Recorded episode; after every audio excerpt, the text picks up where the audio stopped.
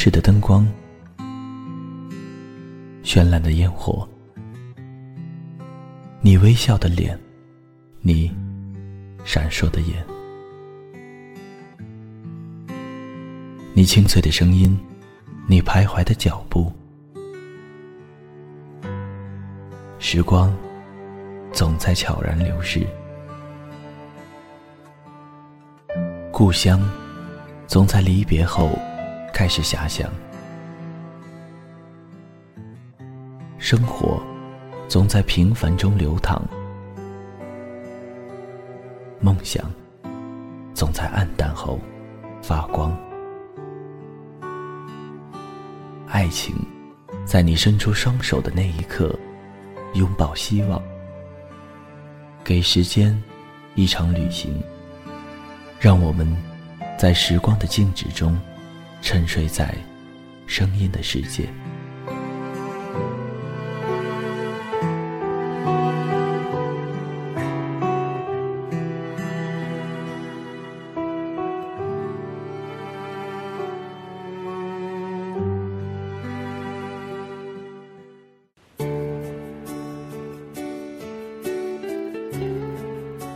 不知道从什么时候开始，身边的很多朋友都不在意男生自居，而时常称自己为男人。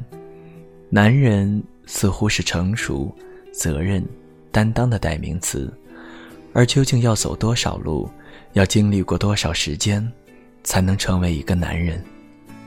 我想，答案只有那些真正经历过岁月洗礼而越发光亮的人才有资格回答。嗨，大家好，这里是励志 FM21395， 给时间一场旅行，我是钱腾顺。本期节目要分享给大家的文章是《老男人》。1969年，舅舅初中毕业，穿上梦寐以求的军装，奔赴江西某军垦农场，成为一名兵团战士。说是战士，主要还是干农活。兵团在鄱阳湖边围湖造田，战士们农忙时插秧割稻，农闲时挖土修堤坝，天天一身泥巴一身臭汗，十分辛苦。舅舅说，辛苦不怕，最难受的是洗不了澡，连队1个月才安排集体洗一回澡。夏天还好，天天下湖游泳，到了冬天，汗水捂在衣服里，裤腰上一圈白花花的盐，肉都发咸了。加点葱姜蒜干辣椒，下锅一炒就是一盘好菜。舅舅向连长提意见，被连长一顿臭骂，你们这些城里男人穷讲究，不洗澡咋了？老子几个月不洗澡，老婆也不嫌弃。某天夜里，连长起来小解，迷迷糊糊正想回房，猛地瞅见厨房里有火光，连长一个箭步冲进厨房，只见灶堂里柴火熊熊，火上架着一口大锅，锅里还飘出歌声，是铁道游击队的插曲。西边的太阳就要落山了，微山湖上静悄悄，弹起我心爱的土琵琶，唱起那动人的歌谣。舅舅一边哼着歌，一边躺在锅里洗澡，无比惬意。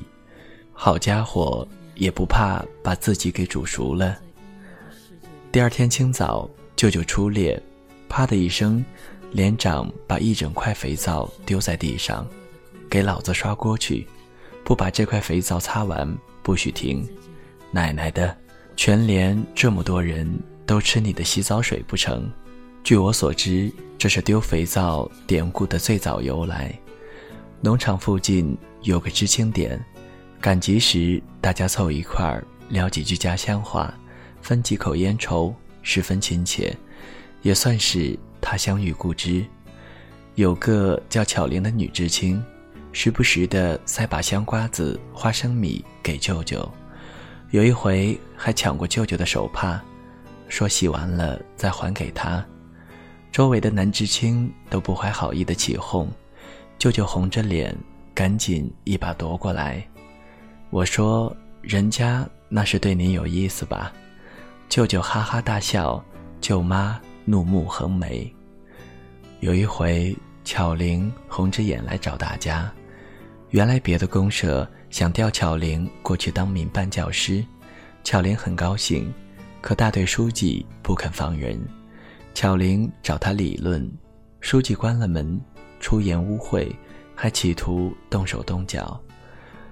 男知青们气炸了，有的嚷嚷着要去公社告状，可无凭无据的，公社凭啥信你？有的提议写信给知青办，揭发这个破坏上山下乡分子，可等知青办派人下来查，民办教师的事早黄了。大家吵成一锅粥，谁也没有拿出个办法。舅舅抽着烟一声不吭。那天半夜，舅舅悄悄起床，摸黑走了30里地，找到大队书记家。书记养了条狗，舅舅扔了块骨头过去，狗呜呜地摇着尾巴，叼着骨头跑了。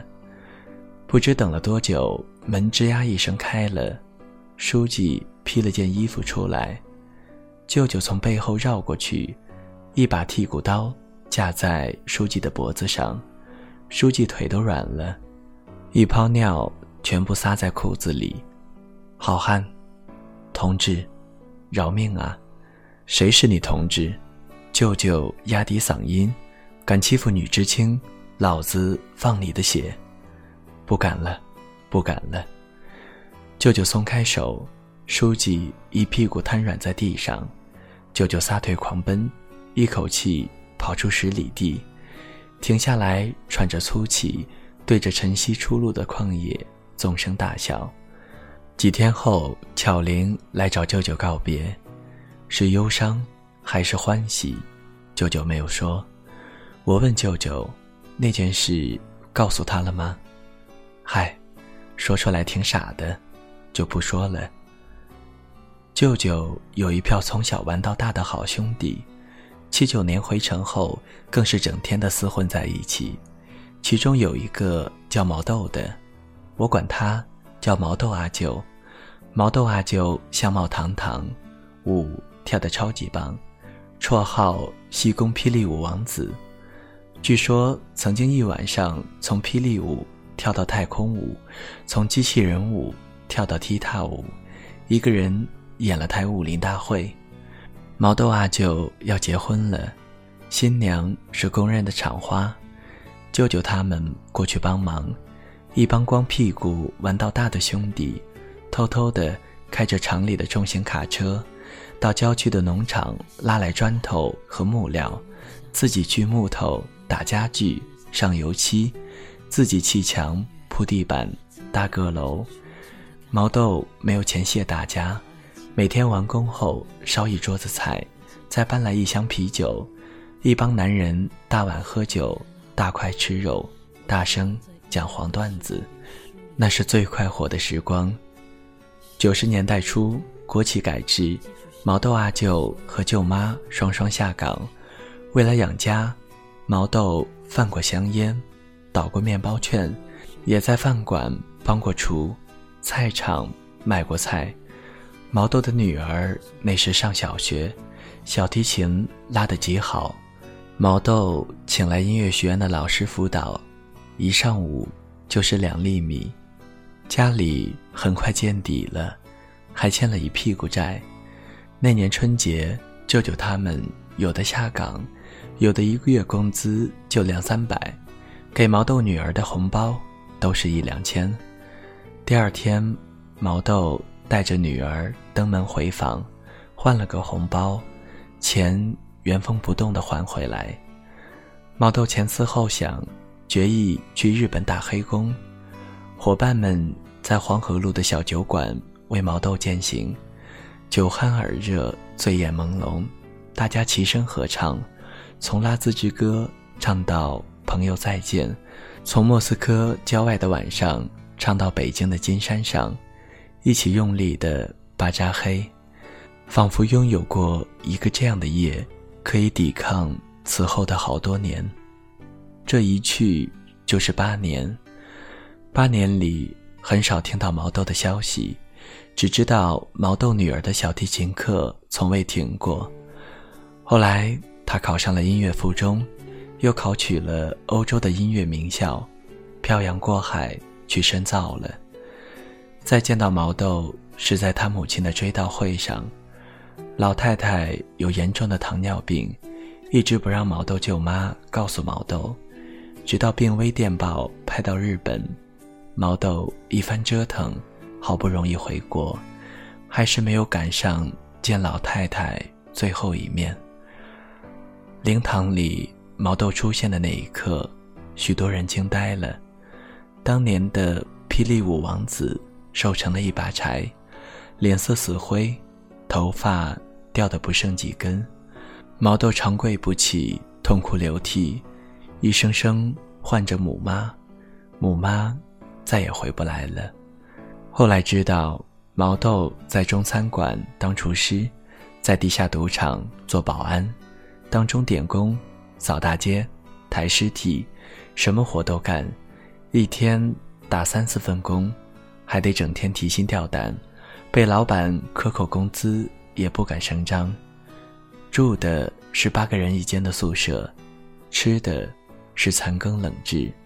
由于长期生活不规律，毛豆患上了严重的胃病和风湿。回来没2年，毛豆舅妈的抑郁症和精神分裂愈发严重了。毛豆辞了工作，专心陪伴舅妈。昔日的长花完全变了个人，家里的东西差不多都摔烂了，还动不动寻死觅活。有时候在街上走得好好的，突然对着毛豆又咬又打。有路人好心来拉，毛豆说让他打。有多少朋友劝他离婚吧，法院会支持的。毛豆淡淡一笑，他生病多半也是因为我，这些年我亏欠他的要还。过年的时候，当年的小伙伴聚会，好不容易叫出了毛豆。坐了没一会儿，毛豆急着要回家，说不放心，大家劝他多喝几杯，晚点再走。毛豆说算了，早晚要面对的。毛豆穿好大衣，推开门，走入漫天风雪。这个曾经风流倜傥的男人消失在街角的尽头。爷叔穿着大红色裤子，黑面布袄，站在冬日的阳光里，目光闲散，神情淡然。老上海人一眼看穿，这是个白象人。爷叔45岁左右，精瘦，大光头，鹰钩鼻子，钻石耳钉，一对眼珠金光四射，像武侠剧里身怀绝技的银僧。中午时分，弄堂里人渐渐多了起来，附近写字楼上班的白领，商场当营业员的阿姨，喜欢来弄堂觅碗馄饨或者排骨年糕吃吃。物美价廉，比美食广场划算得多。不少阿姨们显然跟爷叔打过交道，虽说徐娘半老，毕竟有屁股有腰，宽跨而过。看爷叔的眼神，一半像老冤家，一半像老相好。我要了一支烟，点上，跟爷叔有一搭没一搭的说话，看爷叔调戏妇女。阿姨都见过世面，一点不气恼，朝爷叔翻一个白眼，或是秋波一转，似真非真的一笑。一个中午，爷叔收获了无数句触气、13点、讨厌。他嘻嘻地笑着，掩饰不住的欢喜。偶尔有个阿姨停下脚步，问他讨一根烟抽。爷叔开枪，那年我从新疆回来。身旁抽烟的阿姨乐了，讲清楚，为啥去的新疆，怎么讲的像去旅游一样。爷叔讪讪地挠挠头皮，年轻时不当心搭进去。接着猛吸一口，因屁股扔在地上，用力跺两脚，嗓门调高，搭进去哪能，搭进去哪能。年轻的时候谁没糊涂过，老子一不偷，二不抢，三不强奸，打打像打吗？弄堂里有爷叔的传说，说他当年是个狠角色，打起架来不要命。江湖中人自有一套的行事法则和底线，坑蒙拐骗、强奸妇女，那是极不地道的，下三滥。牢子里要是进来一个猥亵幼女的败类，不劳政府动手，其他犯人就会联手修理。打架则是另一回事。爷叔当年威名远扬，江湖中有他一把交椅。人在世上飘，可以嚣张，不能苟且，可以恃强，不能凌弱，可以无法无天，不能无耻猥琐。白象人这点腔调要有。爷叔又掏出一根烟，神兜兜点上，一个烟圈吐出来，我忍不住想象当年他在新疆的风光，每天列队出操，唱社会主义好，上厕所得先报告政府，那是什么模样？思想有没有改造好？不知道。结识了一帮民族兄弟倒是真的，这个我信。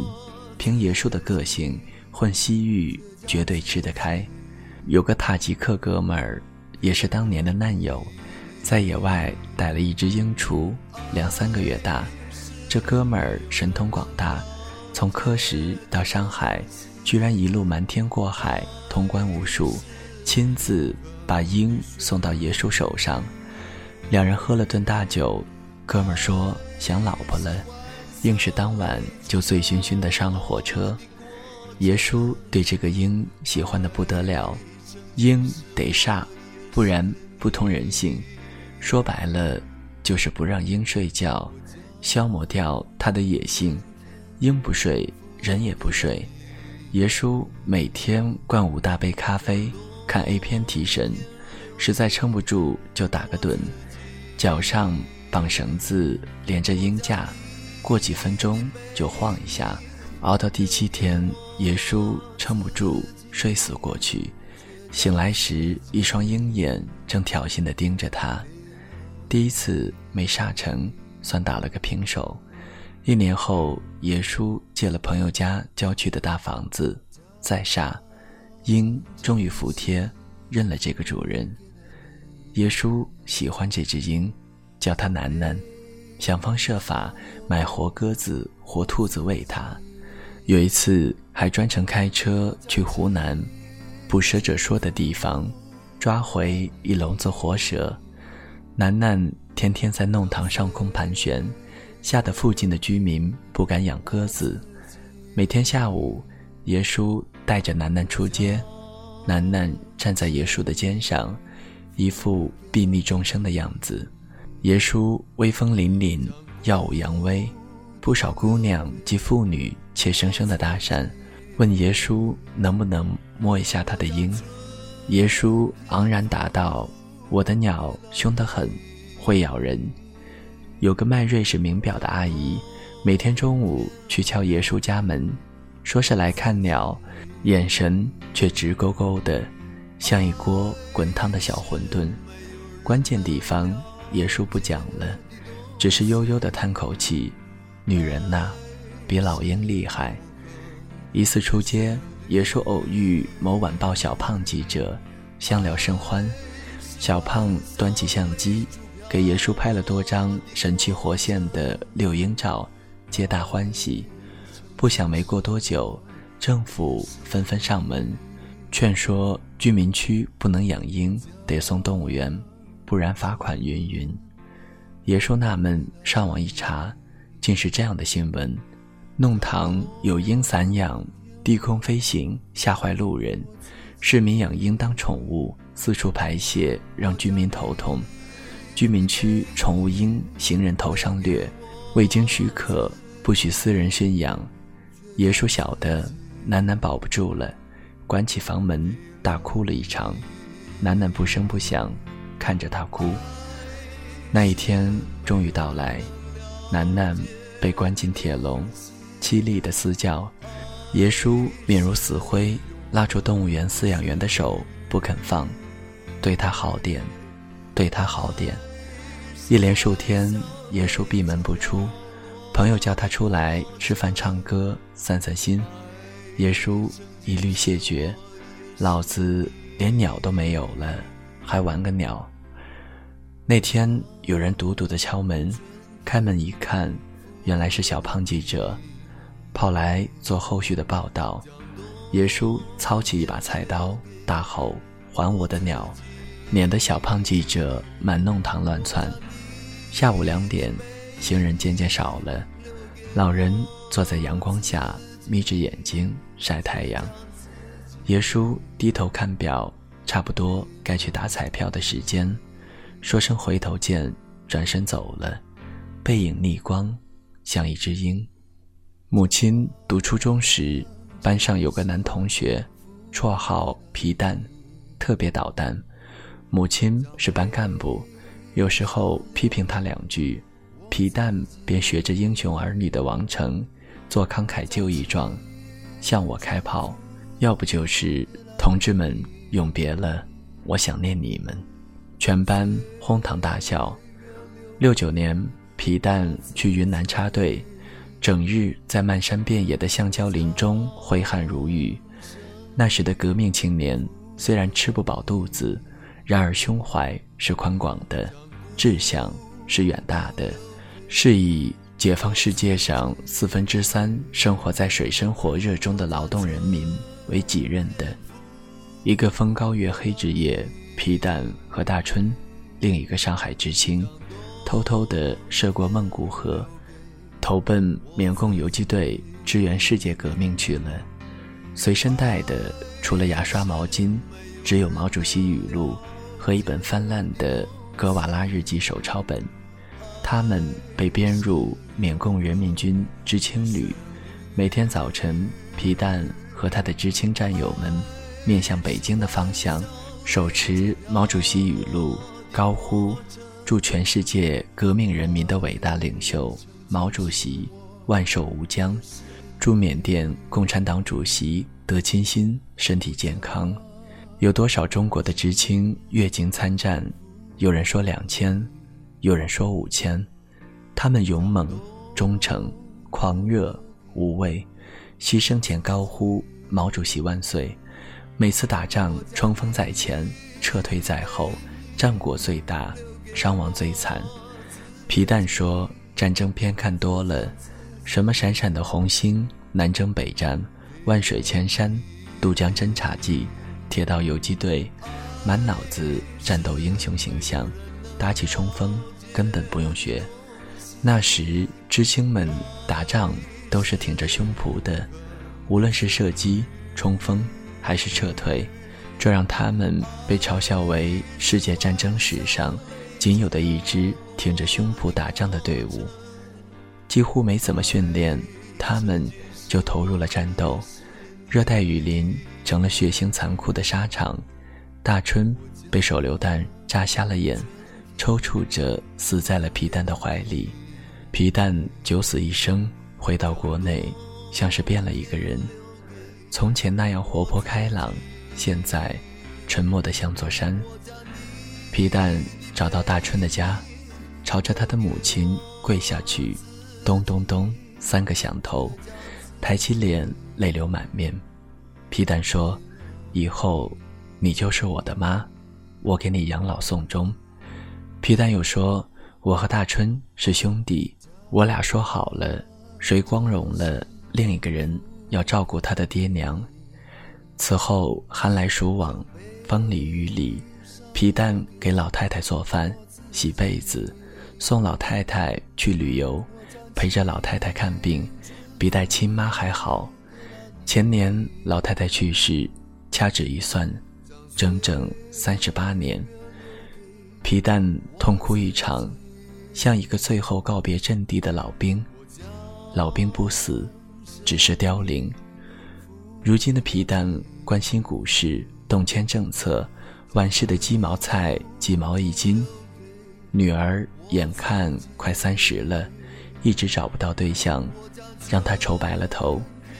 每天早起晨练1个小时，回家给老婆女儿做好早饭，5点半下班，骑着自行车去菜场，车把上挂条鱼带回家。不再轰轰烈烈，只有柴米油盐。他绝口不提那场战争，女儿对此一无所知。所有的战火与硝烟仿佛埋葬在昨天。我请他喝酒，喝大了才愿意聊上一段。说到大春，泪光闪烁。酒醒了打电话过来嘱咐，不要写我名字，写皮蛋就好。要走过多少路才能成为一个男人？有一天我老了，会不会有一个小男孩傻乎乎地看着我，偷偷地想，这是我以后的模样。那是对老男人最高的褒奖。留给我自己，却将自己给了你。爱是没有人能了解的东西，爱是永恒的旋律。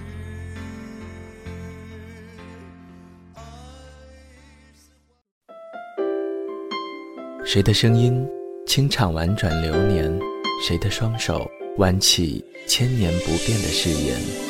用音乐品味生活，用音符记录感动。我的声音会一直陪伴在你的左右。多云的阴天翻出了旧照片，